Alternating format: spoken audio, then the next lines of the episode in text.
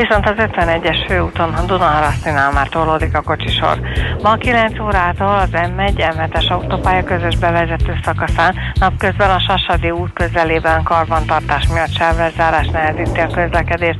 A Budaörsi útra a Koszorúslány utcába tartóknak és a Koszorúslány utcából az M1 M7-es autópálya bevezetőjének a felhajtójában is sávlezárás lesz majd. Burkolatevítás miatt a 11. keletben a Fehérvár úton a Lecke út és a Csurgói út között mindkét irányban szakaszos sávlezárás lassítja a forgalmat. A 19. keletben elektromos közműépítés miatt a Szabó Ervin utcában az Üldői útnál szintén sávlezárás lassítja a forgalmat. Nemrég történt egy baleset a Margit körúton a keleti Károly utcánál, emiatt a Szélkámán tér irányából érkezők sávlezárása és torlódásra számítsanak. Köszönöm szépen a figyelmüket, vezessenek óvatosan további jó utat kívánok! A hírek után már is folytatódik a millás reggeli, itt a 90.9 jazz Következő műsorunkban termék megjelenítést hallhatnak.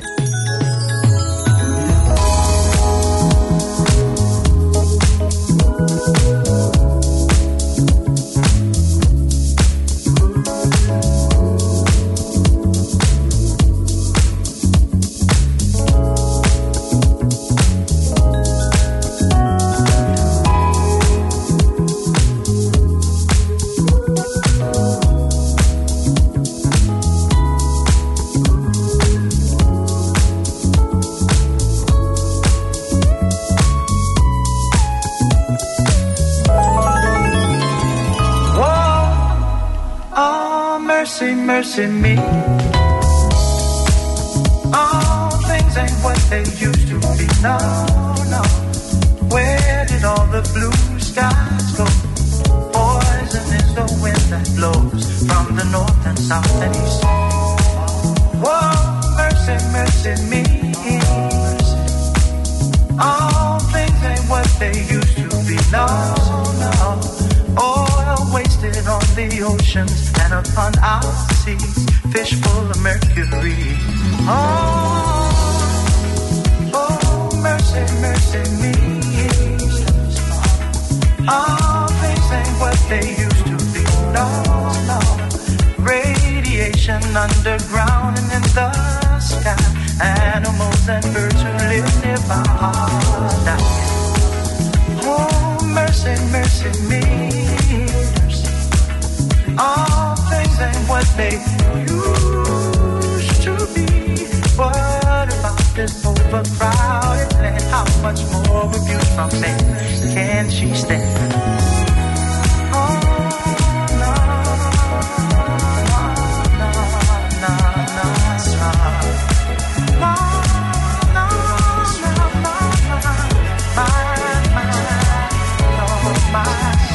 star.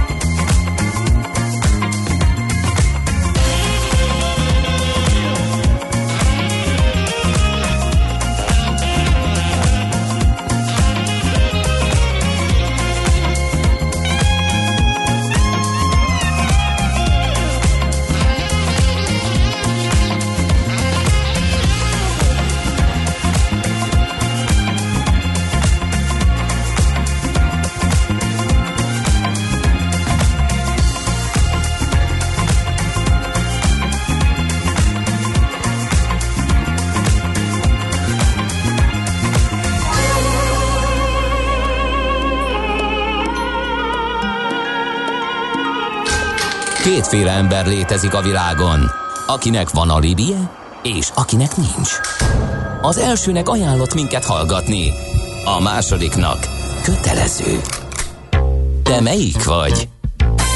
Millás reggeli, a 90.9 Jazzy Rádió gazdasági mapetsója. Ez nem animi, ez tény. A műsor támogatója a GFK Hungária, a cégek technológia alapú adatszolgáltató partnere. Szép jó reggelt, jó napot mindenkinek, megyünk tovább a millás reggelivel itt a 90.9 Jazzin. Aki egy jó nagyot kehákolt, az Mihálovics András. Gede Balázsra köszönöm, hogy mindenre felhívta figyelmet. Abszolút, ha valaki nem Emberek hallotta. vagyunk. 0 30 20 10 9 0 9 SMS, WhatsApp és Viber számunk is ez, úgyhogy lehet kontaktálni a műsor készítőivel. Kíváncsi vagyok, hogy most megélénkülte a közlekedési hírek áradata, vagy nem.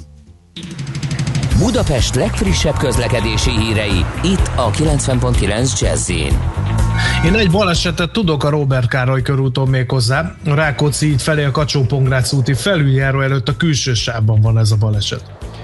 Hát figyelj, az útinform ugyanazt írja, mint korábban, sőt, le se frissítette 418-as, mi szerint jól lehet közlekedni, kivéve az 51-es úton, ahol erősödik a forgalom, és a hallgatók sem írtak mást, tehát nem nagyon láttam semmi olyat.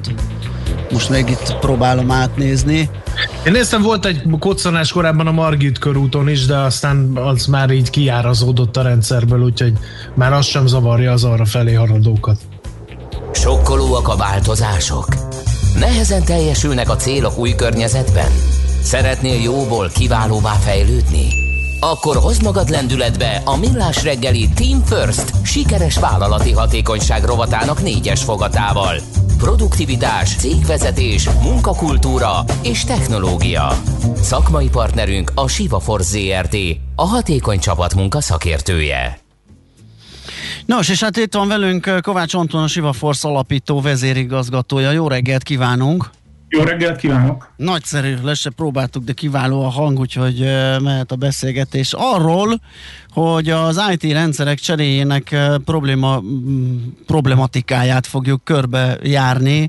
Nem Hát egyszerű igen, mert kérdés azt mondják, ez. hogy, hogy van egy olyan tendencia a cégeknél, ezt lehet látni, hogy ó, gyerekek, öt éves a vas, cseréljük már ki, mert hogy úgyis fejlődik a technológia, le fogunk maradni. Szóval ez néha egy ilyen kényszer, meg az is kényszer, hogy hát versenyezni kell a startupokkal, a hagyományos vállalatoknak, akkor biztos úgy kell versenyezni a startupokkal, és a legújabb, legmenőbb cuccokkal. Igen.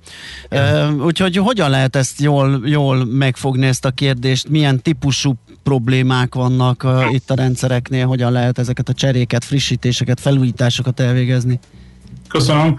Ügyfeleink között jelentős részben vannak bankok, biztosítók, ö, telekommunikációs cég, ahol rengeteg adat keletkezik, és már ö, legalább 30 éve erős informatikai alapokra épül az üzletük. Így ezek cseré egy hatalm, tehát egy folyamatos történet. De itt nem csak 20 éves rendszerekre kell gondolni, hogy mert ö, ma már szembesülünk azzal, hogy akár két-három éves megoldások is lehetnek legacy lehetnek túlhaladottak. Éppen ezért gyakori, hogy a vállalatok legnagyobb problémáját az, hogy hogyan szabaduljanak, mit kezdjenek ezekkel a legacy eh, IT megoldásokkal. Nagyon nehéz egyszerre megfelelni az új ügyféligényeknek, ezzel egyetértünk, illetve az üzleti környezetben folyamatos változásnak anélkül, hogy az értékáram, illetve a profit ne sérüljön. Nehéz feladat, de látunk erre egy nagyon jó megoldásokat. Eh, Nagyon egyszerűnek tűnik, de mi általában azt szoktunk elsőre eh, az úgynevezett terítő elvet szoktunk ajánlani, vékony, agilis réteget elfedjük a legacy rendszert, ami ez a, ezt a réteget ezt gyorsan lehet kicserélni, könnyen lehet rajta változtatni, az ügyfél ezzel a réteggel találkozik, és mindig az ügyfél aktuális pillanatnyi igényeinek megfelelően alakítjuk ezt a vékony réteget, és a mögötte lévő rendszer azt lehet közben cserélni, lehet közben javítani, bármit lehet csinálni, mert az ügyfél ebből semmit nem fog érzékelni, mert az a réteg, amivel ő találkozik, ez mindig fix. Vagyis azt is mondhatnám, hogy jöjjzően lehet falatozni egy olyan asztalról, amelyik csodálatos terítő, akkor is, ha az asztal felülete kopott. Aha, már nincs rajta lak, és az elmúlt 20 év mindenféle foltjai rajta vannak, de nem látjuk a szép terítőtől. Hát ez egy remek ö, párhuzam vagy hasonlat, ö, és abszolút érthető. Ö, ugye említetted a bankokat is, ö, amik gyakorlatilag több tíz éves rendszereket is szögelhetnek akár, de mi, mi, gondolom eljöhet egy pillanat, amikor, amikor vége. Amikor a terítő már nem elég. Igen, mert már nincs azt a lap, ami... Abszolút, én, én ezt a probléma halmazt három kategóriába tudnám sorolni. Aha. Az első, ez az úgynevezett, ez a zöldmezős beruházás, tehát amikor tényleg már nem elég a terítő, hanem, hanem eldöntik, hogy na, akkor, akkor komplet csere. Ilyenkor az zöldmezős beruházáson nagyon oda kell figyelni arra, hogy azok a problémák, ami miatt kicserélik a régi, régi rendszert, nehogy véletlenül megmaradjanak a, az új rendszerben is, mert sajnos láttunk a magyar piacon arra példákat, hogy hát óriási pénzekkel, óriási hívvel, óriási lendülettel elkészült az új rendszer, de hát kiderült, hogy még rosszabb is volt, mert, mert, mert rengeteg olyan hibát és olyan adottságot tartalmazott, amit utólag kiderült, hogy az üzleti modellnek volt a része. Tehát anélkül, hogy hozzányúlnánk az üzleti modellhez, nem érdemes egy zöldmezős beruházást, tehát kompletten kicserélni a rendszer, csak akkor, hogy a magához az üzleti modellhez is hozzányúlunk. A második típusú ilyen ö, probléma, vagy a másik típusú ilyen megoldás, az az, amikor maga a core rendszer, tehát a régi IT rendszer az elég gyors, vagy nagyon gyors, tehát nagyon sokszor azt látjuk, hogy a probléma a legtöbbször nem is magával a core rendszerrel van, hanem inkább a köztes lévő úgynevezett middleware rétegben, tehát ebben köztes rétegben, mert ebben a köztes rétegben az évek során felhalmozódott rengeteg olyan um, algoritmus, vagy olyan feltétel, olyan elágazás, amire most már nincs is szükség, és ezeket napi szinten kerülgetik az emberek, és emiatt nagyon gyakran uh, lassú. Uh, ilyenkor érdemes a középső réteget kidobni, de a korrendszert azt megtartani, és egy modern kivezetés, úgynevezett API-t, tehát egy, egy ilyen csatlakozási felületeket kiépíteni. Ez még mindig nagyságrendel egyszerűbb, mint egy komplett korrendszernek a, a cseréje. És, Aztán hát a harmadik, igen, bocsánat, akkor fejezd. Igen, egy, van egy harmadik, azt várjuk meg, igen. Igen, igen a harmadik. Hát az a legéletszerűbb szerintem a harmadik. Igen, ez a legnehezebb, ezt tudják, hogy hát mi úgy nevezük, hogy ez a vasbeton tömb. Igen, mert ez, ugye ez megvan, a, a, megvan egy rendszer. Még valamikor a 80-as években kezdtük el fejleszgetni. Az alapok talán még onnan származnak. Megvannak ezek a, a jó dolgok, erre ráépítettünk egy elég gigantikus felépítményt, ez működik, van egy IT-s, aki ért a 80-as évek években bevezetett megoldásokhoz is, de, de, de már érezzük a rendszer hatásait, valamit le, valahogy le kéne cserélni, na de itt elkezd főni a vezetés feje, hogy oké, okay, de hát ez működik, ez azért mégis kiszolgálja a céget, na most ezt kidobni, és teljesen új alapokról felépíteni egy másik vasbetontömböt, az egyrészt, egyrészt nagyon hosszú, másrészt nagyon drága, harmadrészt pedig biztos az elején tele lesz leállásokkal, adatvesztésekkel, problémákkal, és mit fognak szólni a munkavállalók. Hát és mi fognak szólni az ügyfelek? Tehát ugye ez is, ez is nagyon fontos. Itt igazából az látszik, hogy mondjuk a pénzügyi szektorban, ha megnézzük a pénzügyi műveleteket, akkor 20-30 éve ezek Isten igazából nem változnak, tehát ugyanúgy bankszámlát nyitunk, meg úgy, tehát azok a korműveletek, vagy azok az alapművelek, azok változatlan.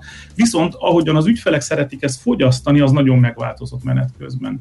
Tehát, tehát nagyon sok csatornában, nagyon sokféleképpen szeretnének ezeket a szolgáltatásokat igénybe venni, és attól, hogy a korrendszer nem képes ebben a csatornában kiszolgálni az ügyfeleket, egy, ha terítőt húzunk rá, akkor, akkor azon a csatornán is ki tudjuk vezetni annak a lábát. Tehát ezért nagyon fontos, hogy ha, ha valamelyik korrendszer nem képes az adott csatornán kommunikálni, akkor attól még nem kell kidobni, ezt nagyon szépen le lehet teríteni, és, és kivezetni az adott csatornára.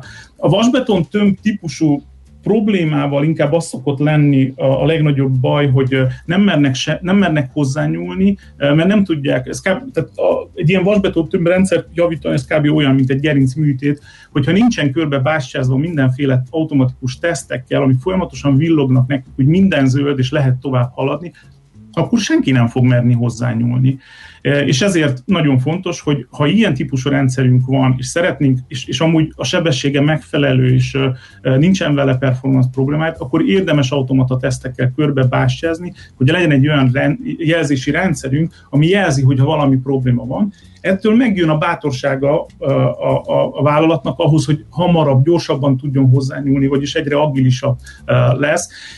Mert, mert arra a kérdésre, hogy vajon amit én csináltam, ez most jó vagy rossz, nagyon sokszor a legacy rendszerek közül 3-6 hónapra van szükség ahhoz, hogy kiderítsük, hogy, hogy az, amit csináltuk, ez tényleg jó-e vagy nem, mert manuális teszteléssel heteken keresztül kell tesztelni, ezért évente maximum kétszer mernek publikálni, egy új release-t kihozni, és ez adja az igazi nehézséget. De hogy a körbebástyázunk ilyen automata rendszerrel, ez kell úgy, úgy kell elképzelni, mint az autót, amikor vezetünk, akkor, akkor ott is, hogyha valamit elkezd sárgál vagy pirossal villogni, akkor ösztönösen lelassítunk. Na és mivel ilyen rendszereknél nincs is semmilyen jelzőrendszer, ezért nagyon lassan és óvatosan haladnak a vállalatok velük, mert nem mernek. Igen, jó esetben a feleségem már visszaadja az autót, és én veszem észre, hogy valami világít, de ez maradjon köztünk. Hogy néz ki az a döntési mechanizmus?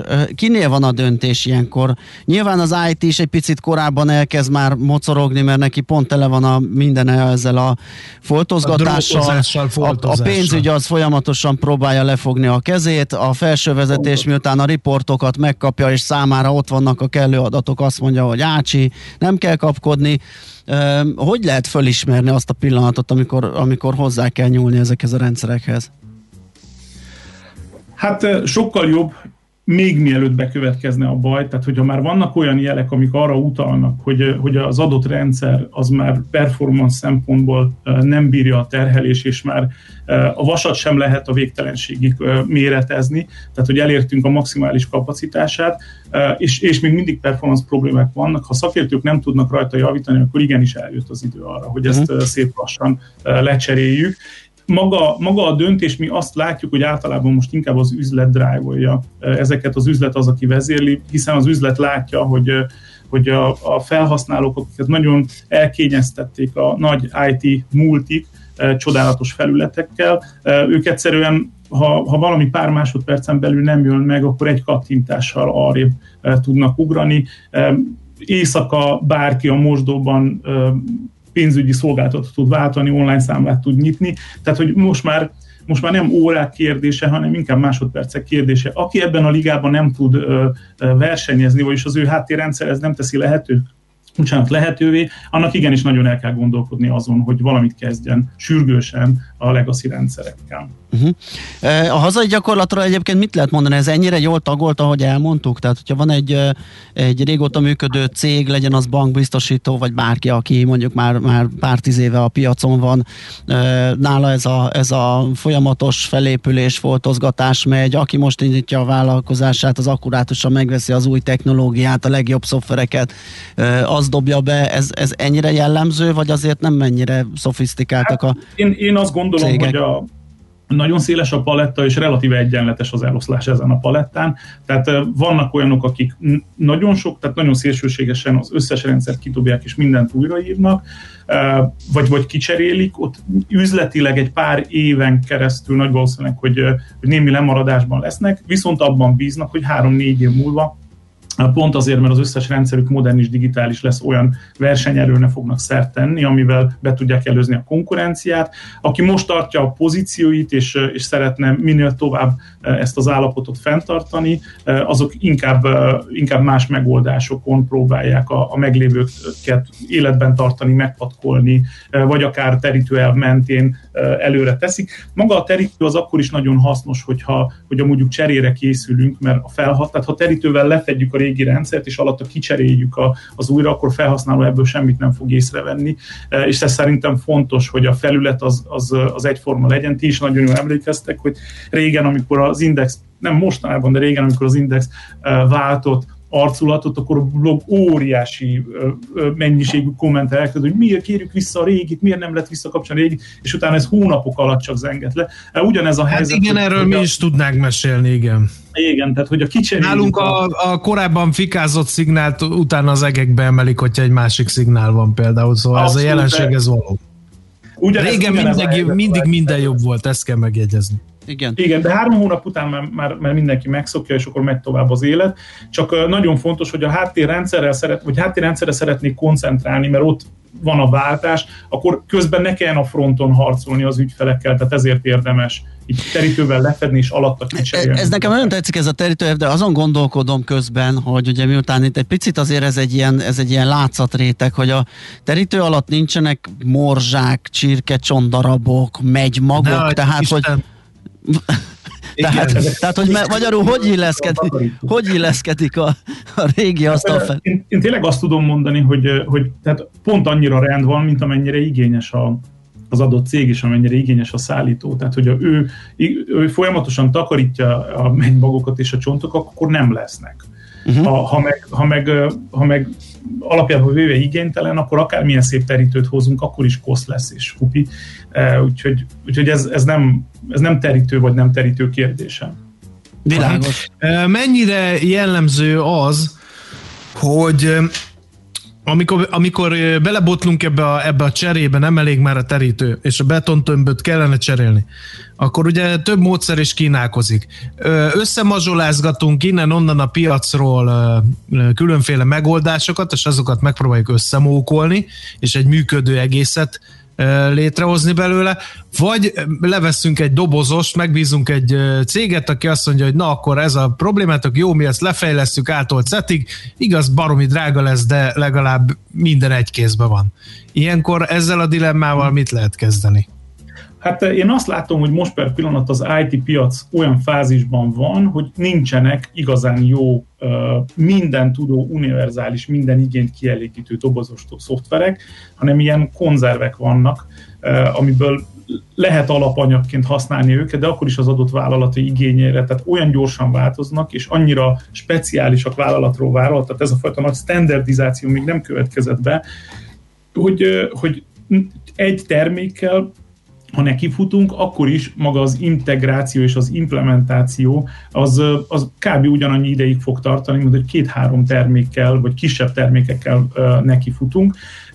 Létezik egy ilyen fogalom, ami mikroservice-nek hívják, és az látszik, hogy most egy nagy rendszer helyett inkább a mikroservice architektúra, ami, ami inkább sok kicsi uh, részre bontott, tehát nem egy vasbetontöbb, hanem nagyon sok kicsi részre bontott rendszerek jöttek divatba és jobban teljesítenek. Itt körülbelül úgy kell ezt elképzelni, mint egy hangyaboly kontra ember. Tehát ugye nálam, hogy a, levágják a fejemet, akkor sajnos nekem annyi, és a rendszer megáll, vég, végem van, viszont a hangyabolyban, hogy a 10-20 hangya meghal, akkor nincsen semmi probléma, mert így újra éled, és újra felskálázod, és megy tovább az élet. Tehát, hogy most inkább az ilyen vasbetős, vasbeton tömbös megoldások irányából, a mikroszervizek irányából lép az IT. Oké, okay, hát köszönjük, akkor ez lehet a végszó is. Nagyon szépen köszönjük még egyszer, ez, ez Köszönöm klassz szépen. volt. És hát majd nyilván folytatjuk. Kovács Antonnal a Siva Force alapító vezérigazgatójával beszélgettünk. Team First, a millás reggeli sikeres vállalati hatékonyság rovata hangzott el. Szakmai partnerünk a Siva Force ZRT, a hatékony csapatmunka szakértője.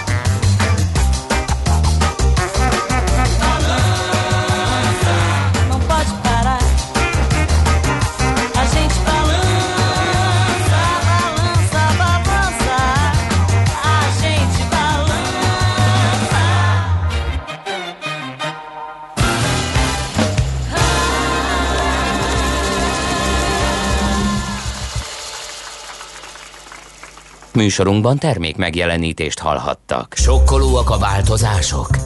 Nehezen teljesülnek a célok új környezetben? Szeretnél jóból kiválóvá fejlődni? Akkor hozd magad lendületbe minden kedden 8 óra után pár perccel a Millás reggeli Team First sikeres vállalati hatékonyság rovatának négyes fogatával. Produktivitás, cégvezetés, munkakultúra és technológia.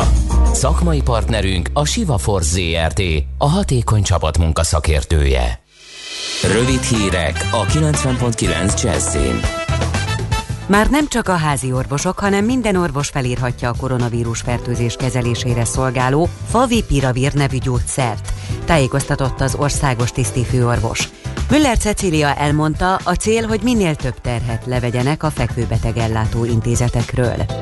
Segítséget kért a vérellátó szolgálat a húsvéti ünnepek előtt.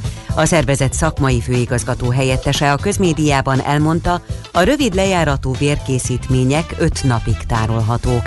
Ezért a négy napos hosszú hétvégék mindig nagy kihívást jelentenek a kórházak folyamatos ellátásában.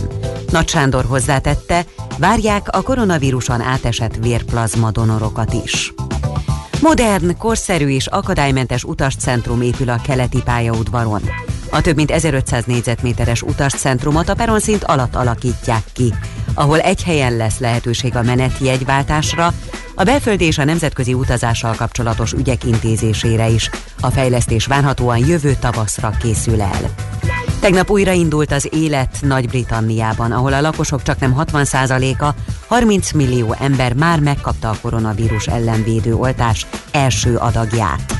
A három hónapos szigorú kijárási korlátozások feloldása után Boris Johnson miniszterelnök elővigyázatosságra intett, és azt kérte az emberektől, hogy még ne induljanak hosszabb utakra országon belül. Ennyi tavaszi időnk lesz a Dunántúlon több órára kisüt a nap, de másút még sok lesz a felhő az égen, a szél mérsékelt marad, legfeljebb a Dunántúlon élénkülhet meg. Napközben 10 és 22 Celsius fok között alakul a hőmérséklet. Köszönöm a figyelmet, a hírszerkesztőt Schmidt-Andit hallották.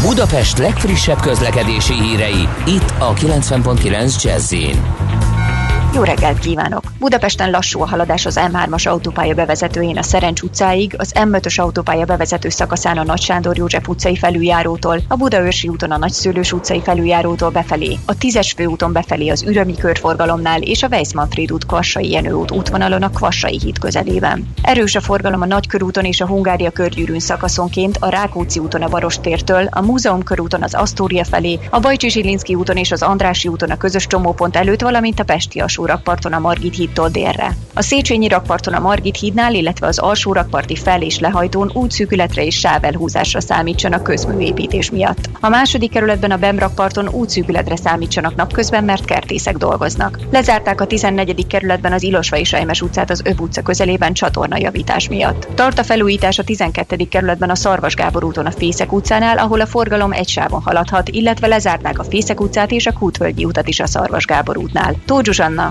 BKK Info. A hírek után már is folytatódik a millás reggeli, itt a 90.9 jazz Következő műsorunkban termék megjelenítést hallhatnak.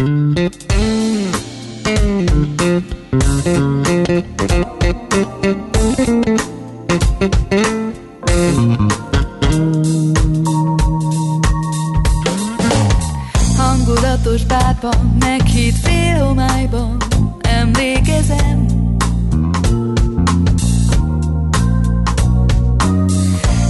Meséltél a jazzről, s mutattál egy sztárt, hogy énekel.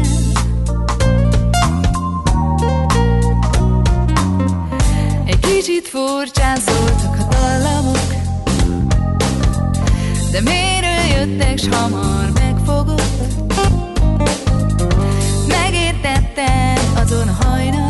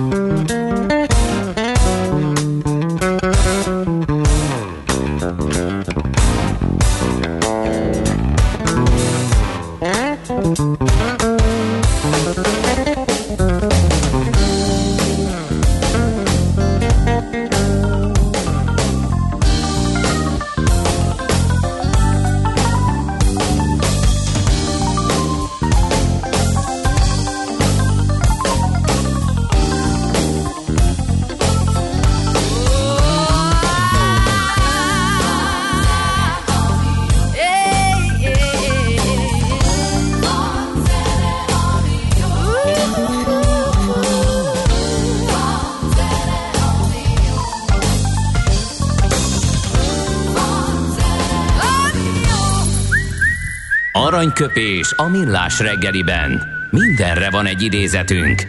Ez megspórolja az eredeti gondolatokat. De nem mind arany, ami fényli.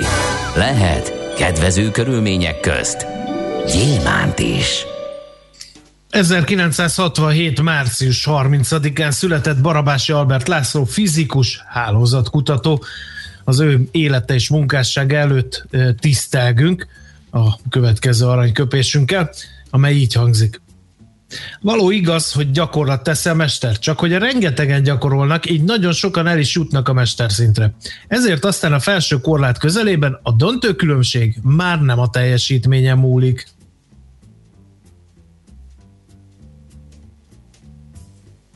Aranyigazság, nem? Aranyköpés hangzott el a millás reggeliben. Ne feledd, tanulni ezüst, megjegyezni arany. Ú, apám, hat kezünk Hát mi lett volt hirtelen. veled címbora? Hát kérlek szépen, én most, most uh, kicsit a körömre éget, hogy felhívjam Szabó István, uh, akivel most beszélgetni fogunk klímaváltozás ügyben, és uh, Semmi baj. egy harmadik kéz, a láthatatlan kéz jött Semmi segítségül, baj. kérlek szépen, és Ilyenkor előre du- írd be egyetlen szót a közös csetünkbe, Dumáj, és a többit bízd rám.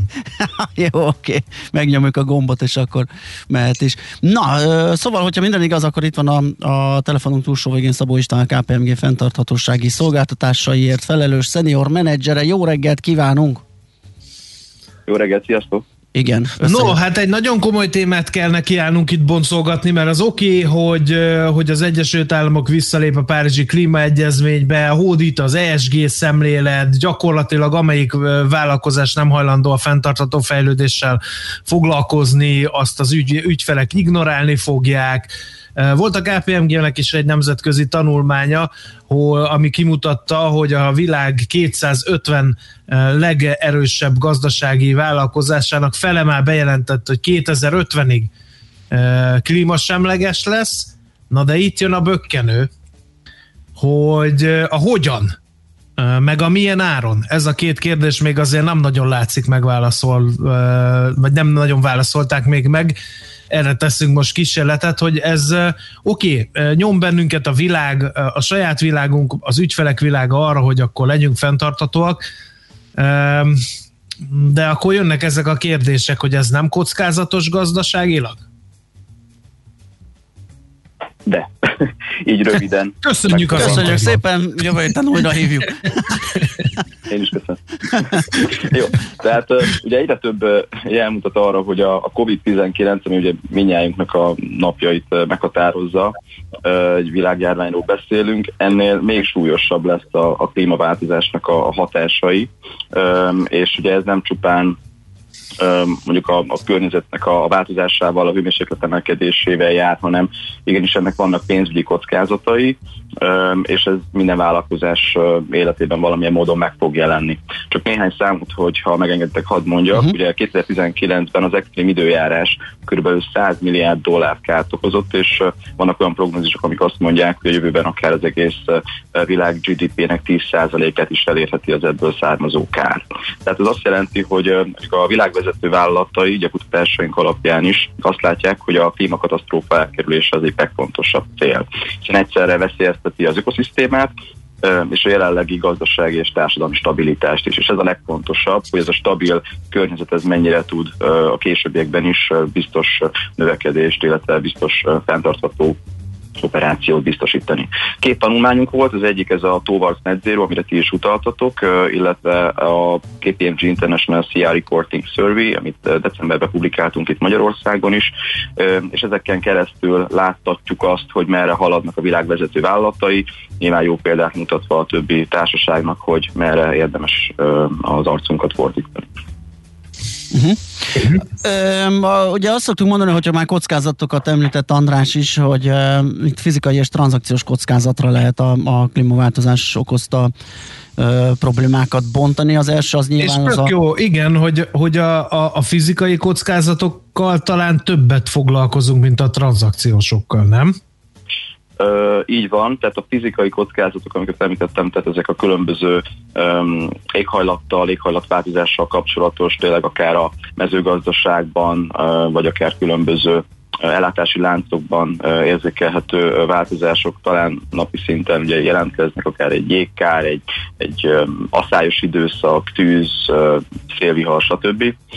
Ugyanakkor a tranzíciós kockázatok, amik az átállásra irányulnak, arra talán kicsit kevesebb figyelem fordul, viszont hogyha valaki jobban olvassa az ezzel kapcsolatos Európai Uniós híreket, illetve törekvéseket, itt láthatjuk azt, hogy próbáljuk kiegyenlíteni azt, hogy a zöld gazdaságra való áttérés az bizonyos fájdalmas változásokkal jár, de ezt az Európai Unió is egyébként támogatja, és éppen folyamatban van Magyarországon és három megyére kiterjedően a méltányos átállás támogató alapforrásait felhasználó kormányzati program kialakítása, olyan egyébként a KPMG is közreműködik szakértőként. De itt arról beszélünk, hogy például egy szenes vagy egy más fosszilis energiára épülő um, energiacég, vagy pedig ilyen energiát uh, igénybe vevő mondjuk nehézipari vállalkozás uh, helyett mi fog tudni keletkezni az adott uh, régióban vagy megyében.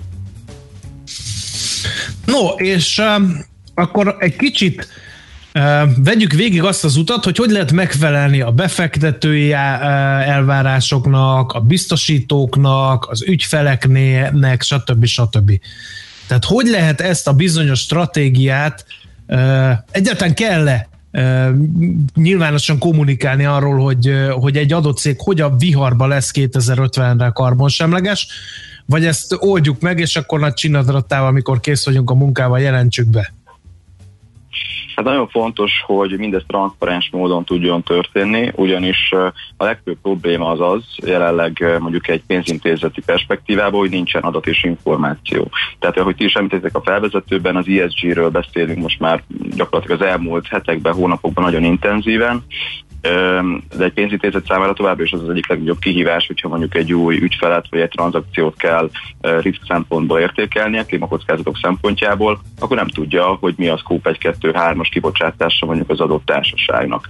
A klímához ezen módon hogyan járul hozzá, illetve hogyha látja az adott társaság egyébként, hogy mivel mondjuk foszilis energiára építi a működését, vagy nagy mértékben kitett ilyen típusú energiafelvételnek, akkor milyen módon milyen módon tudja ezeket a kockázatait kezelni, illetve ezek milyen módon érintik az ő pénzügyi teljesítményét. És emiatt nem tudja jó besorolni, tehát nagy valószínűsége vagy egy közepes, vagy egy nagy kockázatú besorolást kap, ahelyett, hogyha egyébként lenne egy pontos információ, hogy egyrészt milyen módon értelmezik ezeket a klímakockázatokat, milyen intézkedéseket tesznek annak érdekében, hogy ezeket minimalizálják, illetve ezt transzparens módon be is tudják mutatni, annak az lehet az eredménye, hogy sokkal kedvezőbb kockázati besorolást kapnak a pénzintézeteknél, és azáltal mindenféle MNB-s ösztönző rendszereken keresztül akár olcsó hitelekhez is tudnak hozzájutni. Egyébként van már ilyen egységes ESG vagy ESG szempontrendszer? Mert amikor legutóbb foglalkoztunk ezzel a kérdéssel, akkor az derült ki, hogy hát kéne minősíteni ilyen szempontból a cégeket, az elmúlt percekben felvázolt okok miatt mindenképpen, de hát egyelőre még most munkálják ki ezeket a Illetve hát vannak, vannak, akik már kimunkáltak, de hát az lehet, Igen. hogy többféle szempont alapján megy. Ugye mi is beszélgettünk a Bamosszal, hogy például a, a befektetési alapok számára is készült ilyen, tehát tudják követni, hogy melyik cég hogyan áll ezzel, de hát nyilván készült ebből számos. Hogy, hogy fog ez egységesedni? Igen, ez egy nagyon jó kérdésfelvetés. Mi is azt látjuk, hogy nagyon sok rating agency-nek megvan a saját módszertana, ezek részben átfednek, részben eltérnek. Uh-huh valamikor publikus adatokra épülő módszertanról beszélünk, valamikor úgynevezett controversy információkat is figyelembe vesznek, tehát megnéznek egyéb híreket, sajtóorgánumokat áttekintenek, vagy social médiát is akár elemeznek, amiből kiderülhet, hogy amit egyébként mondanak magukról egyoldalúan a vállalatok, akkor az lehet, hogy mégsem egészen úgy van. Tehát a probléma továbbra is az, hogy, hogy nincsen adott esetben hitelt érdemlő információ, Ugye a módszertanok eltérőek, és ebből kifolyólag egyelőre ez egy eléggé ilyen zavaros szituáció. Mi arra tettünk kísérletet a World Economic Fórummal közös együttműködésben, hogy a Measuring Stakeholder Capitalism című tanulmányban egy kicsit segítjük ezt a tisztállátást egyébként, hogyha ez érdekli a hallgatókat, ajánlom figyelmetekbe, ez egy ilyen ingyenesen letölthető kiadvány, kicsit hosszú, meg nehéz feldolgozni, de egy jó, jó iránymutató azzal kapcsolatban, hogy ESG tekintetében milyen indikátorrendszerek léteznek egyáltalán, a, mm, négy pillért határoztunk meg, amúgy, de ettől függetlenül az ESG ugyanúgy összeegyeztethető, és melyik rendszer milyen tématerületet hogyan fed le, Um, nyilván itt a, a nagy reporting rendszerek egyébként segítséget tudnak nyújtani, tehát itt gondolok akár az SISB-re, vagy a, a GRI-ra, a Global Reporting Initiative által uh, kidolgozott uh, indikátorrendszervel, standardre, ami egyébként a világon a legszélesebb körben elterjedt rendszer, de amire a Towards Net Zero kiadványunk is próbál utalni, hogy a, az a TCFD, hogy még egy mozaik szót behozok így a változatosság kedvéért, az gyakorlatilag szintén ezzel összeegyeztethető, és akkor látjuk, hogy mi mivel függ össze, és egy riportáló vállalat milyen módon tudja ezeket akár a, a többszörösen um, um, jelentkező reporting kötelezettségeit uh, teljesíteni. Igen, ami kötelezettség, de az látható, ugye, hogy érdeke is a vállalkozásoknak ez a fajta transzparencia és a fenntarthatóságról való ilyen irányú beszámolás.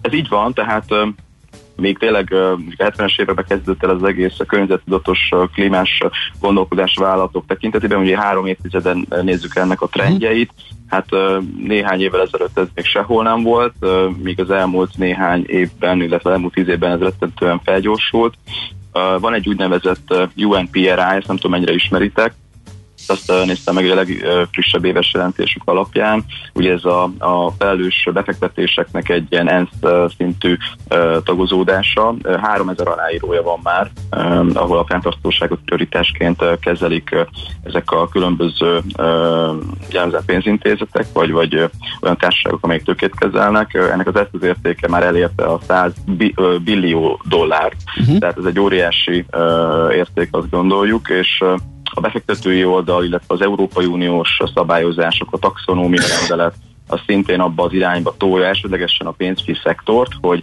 erre a klímaváltozásra a pénzintézetek, illetve egyéb szolgáltatóknak a figyelmét ráirányítsa, és így indirekt módon a reálgazdaság szereplőit is, így a kockázat értékelési mechanizmusokon keresztül a zöld irányba terelje, és akkor így a, a Green New Deal-nek a, a célrendszeréhez is nagyobb valószínűséggel fogunk tudni ö, hozzájárulni, aminek a, az értéke egyébként ilyen ezer milliárd euró, tehát itt eléggé súlyos pénzekről van szó, tehát még régebben a környezettudatosság az inkább egy ilyen nagyúri hóportnak tűnt, addig most már ez kőkemény pénzben is mérhető. Oké, okay. hát köszönjük szépen, hogy beszélgettünk erről, azt hiszem egyre fontosabb ez a döntéshozóknak is. Szép napot, jó munkát kívánunk! Köszönöm, sziasztok! Szervusz! Szabó Istvánnal a KPMG fenntartatósági szolgáltatásaiért felelős senior menedzserével beszélgettünk.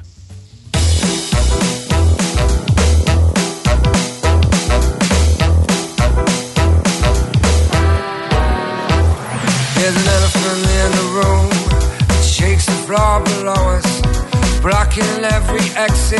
Brings mirrors that try to show us. Stuck here in this living tomb. Without a place to lie.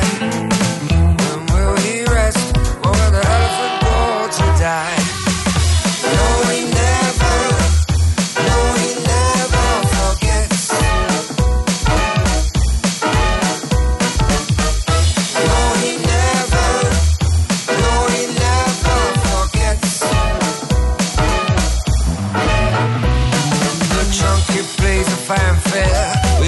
Try to ignore. We listen for eternity, but we still can't play the score. Couldn't say if it's in key or even if in time. When will he rest? Or will the elephant go to die? No,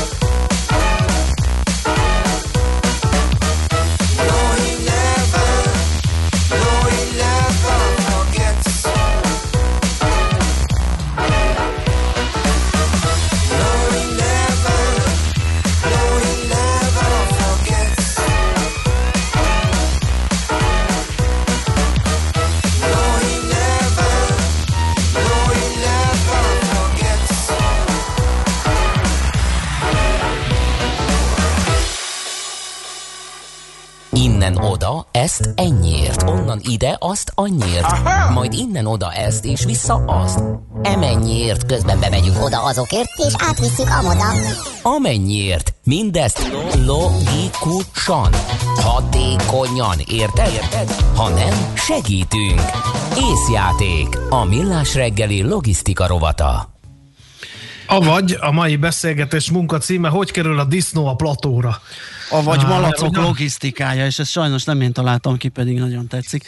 Erről fogunk beszélgetni Garan vagy Glóriával, a Váberes Szemerei Logisztika Kft. kereskedelmi igazgatójával, aki telefonon van itt velünk. Jó reggelt kívánunk, szia! Jó reggel, köszöntöm a hallgatókat. És Lupsa Edinával, a Pixeget ZRT logisztikai vezetőjével, aki pedig Meeten csatlakozott hozzánk, úgyhogy látjuk is őt, jó reggelt! Jó reggelt mindenkinek. Na, hát talán kezdjük azzal, hogy ez az együttműködésetekről, hogy ez mikor datálódik, hogy, hogy jött össze a két cég. Ö, akkor kezd, kezdeném én. A, a Váberesnek és a Bonafarmnak az együttműködése egészen 2009-re nyúlik vissza. A Bonafarm borászati cégével, a Csányi Pincével kezdtünk el először együttműködni, jövedéki adóraktár és, és belföldi disztribúciós tevékenységben, majd ezt bővítettük 2015-től a, a teipari leányvállalat a szólemizó részére nyújtott szintén disztribúciós tevékenységgel, és ahogy a Mohácsi Vágóhíd megnyitott 2018-ban, lehetőségünk volt bekapcsolódni ott is a, az egész kamionos belföldi áruszállításba, és végül 2009, 2019-től kezdtük az együttműködést ugye a Hungarikum márkát gyártó Pixeged ZRT-vel, és ez év márciusától mondhatjuk, hogy a, a PIK-nek a teljes hazai szállítási és raktározási feladataira a Waberest felel. Ez milyen speciális ö, képességek kell, kell rendelkezni, és mennyiben, mennyiben De nagyon előre szaladtál, én még azért szeretném, hogyha Edina elmondaná, hogy a Bonafarm csoportról mit kell tudni, mert én tudom, hogy a Magyar, Magyarország egyik legnagyobb agrárvállalkozása, de itt talán logisztikai szempontból sem utolsó, hogy rengeteg dologgal ö, kell nekik megküzdeni, mert hogy rengeteg dologgal foglalkoznak. Igen, a Bonafarm csoport ugye egy vertikális integráció, amelynek során gyakorlatilag lefedjük a, a gyakorlatilag az ellátási lánc teljes folyamatát, az első lépéstől az utolsó lépésig, a szántóföldi növénytermesztéstől, a takarmány előállításon keresztül, az élőállat előállításon keresztül, és azoknak utána feldolgozása, ugye a, az utolsó előtti láncszám az utolsó láncszem a, a késztermékek bolt, boltok polcaira juttatása, és ugye így csatlakozott be a Váber Szemerei Logisztika Kft., ahogy a Glória is az előbb mondta, időrendi sorrendben annak megfelelően. Uh-huh. Ezt egyébként miért nem a Bonafarm csoport intézi? Tehát ez egy ilyen speciális felkészültséget, tudást igényel, és ezért kellett külső partner után nézni? Igen, mi az élelmiszergyártáshoz értünk, és a mezőgazdasági tevékenységekhez, és a VSL pedig a logisztikához ért. És igen, speciális követelményeknek kell megfelelni, akár a raktározási, akár a szállítási oldalon. Jó, akkor most kanyarodjunk át a, a, a témánkra, amit a Balázs elkezdett pedzegetni, hogy azért az élőállat szállítás, azt megint csak tudom, hogy nem egy egyszerű műfaj. Nem, egyszerű műfaj, igen. A vsl egyébként az élőállatszállításra nincs is együttműködésünk, tehát ők ezt a feladatot más, más látja el. Ugye a VSL-el ott kapcsolódunk össze a Pixeget ZRT vonatkozásában, hogy az MC Vágóhíd ZRT, mint stratégiai partnerünk, ugye a húsalapanyag beszállítást végzi a, a Pixeget ZRT irányába, és gyakorlatilag az alapanyag szállítással az MC Vágóhíd ZRT és a Pixeget ZRT között kapcsolódik be a Váberes Szemerei Logisztika Kft. És innentől kezdve pedig ugye a, a Pixeget ZRT telephelyén legyártott készítmények raktározása és szállítása az, amiben a VSZ-lel szorosan együtt működünk. Ugye tavaly év október 1-től részben, ez év március 1 pedig teljes egészében. Uh-huh. Akkor uh, egy kicsit átpofoznám a kérdésemet. A friss áruszállítás az mekkora logisztikai kihívás? Én azt gondolom, hogy ugye minden iparágnak megvannak a, a speciális kihívásai logisztikai szempontból is. Tehát egy logisztikai szolgáltató nem mondhatja azt, hogy dobozos megoldásokat nyújt. A friss árónak is ugyanígy megvannak a, a különleges elvárásai. Itt leginkább a, a rövid szavatosság időre kell gondolni, illetve ezzel párhuzamosan a nagyon gyors forgási sebességre. Tehát például, hogyha szavatossági időt nézzük, a általunk kezelt termékeknél, mondjuk a húskészítményeknél átlagosan ilyen 27-30 napos szavatosságidőről beszélünk, még a a tejtermékeknél ez ilyen 12 és 20 nap közötti.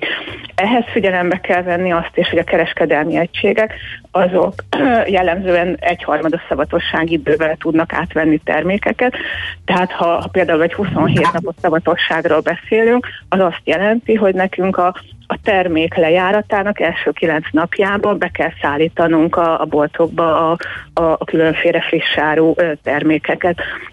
Ugye ebből látszik, hogyha belevesszük a, a gyár, a központi raktár, illetve akár a vidéki depók közötti szállítási szakaszokat, hogy egy logisztikai szolgáltatónak a friss áru esetében e, nagyjából egy-két nap áll rendelkezésre, hogy teljesítse a megbízásokat, illetve a kiszállításokat. Ez ugye erőforrás oldalról és sokkal koncentráltabb e, kapacitásigényt jelent. Hogyha ez nem lenne elég feladat, akkor most itt egy szép kihívás, ugye itt egy járványhelyzet és egy ünnepi helyzet, az egymásnak ellentmondó gondolom keresleti és, és, és fuvarozási volumen, meg termékvolumen szempontjából. Ugye itt a családok együttléte most kicsit korlátozott lesz, innentől valószínűleg a fogyasztás sem lesz akkora, viszont mégiscsak egy ünnep jön, tehát mégiscsak valamiféle plusz kereslet jöhet, ezt, ezt hogy lehet megugrani ezt a Igen, Edina, hogy, hogy látjátok, milyen lesz az idei húsvéti szezon? Lemondunk-e a sonkáról kényszerűségből, vagy az érdeklődés töretlen?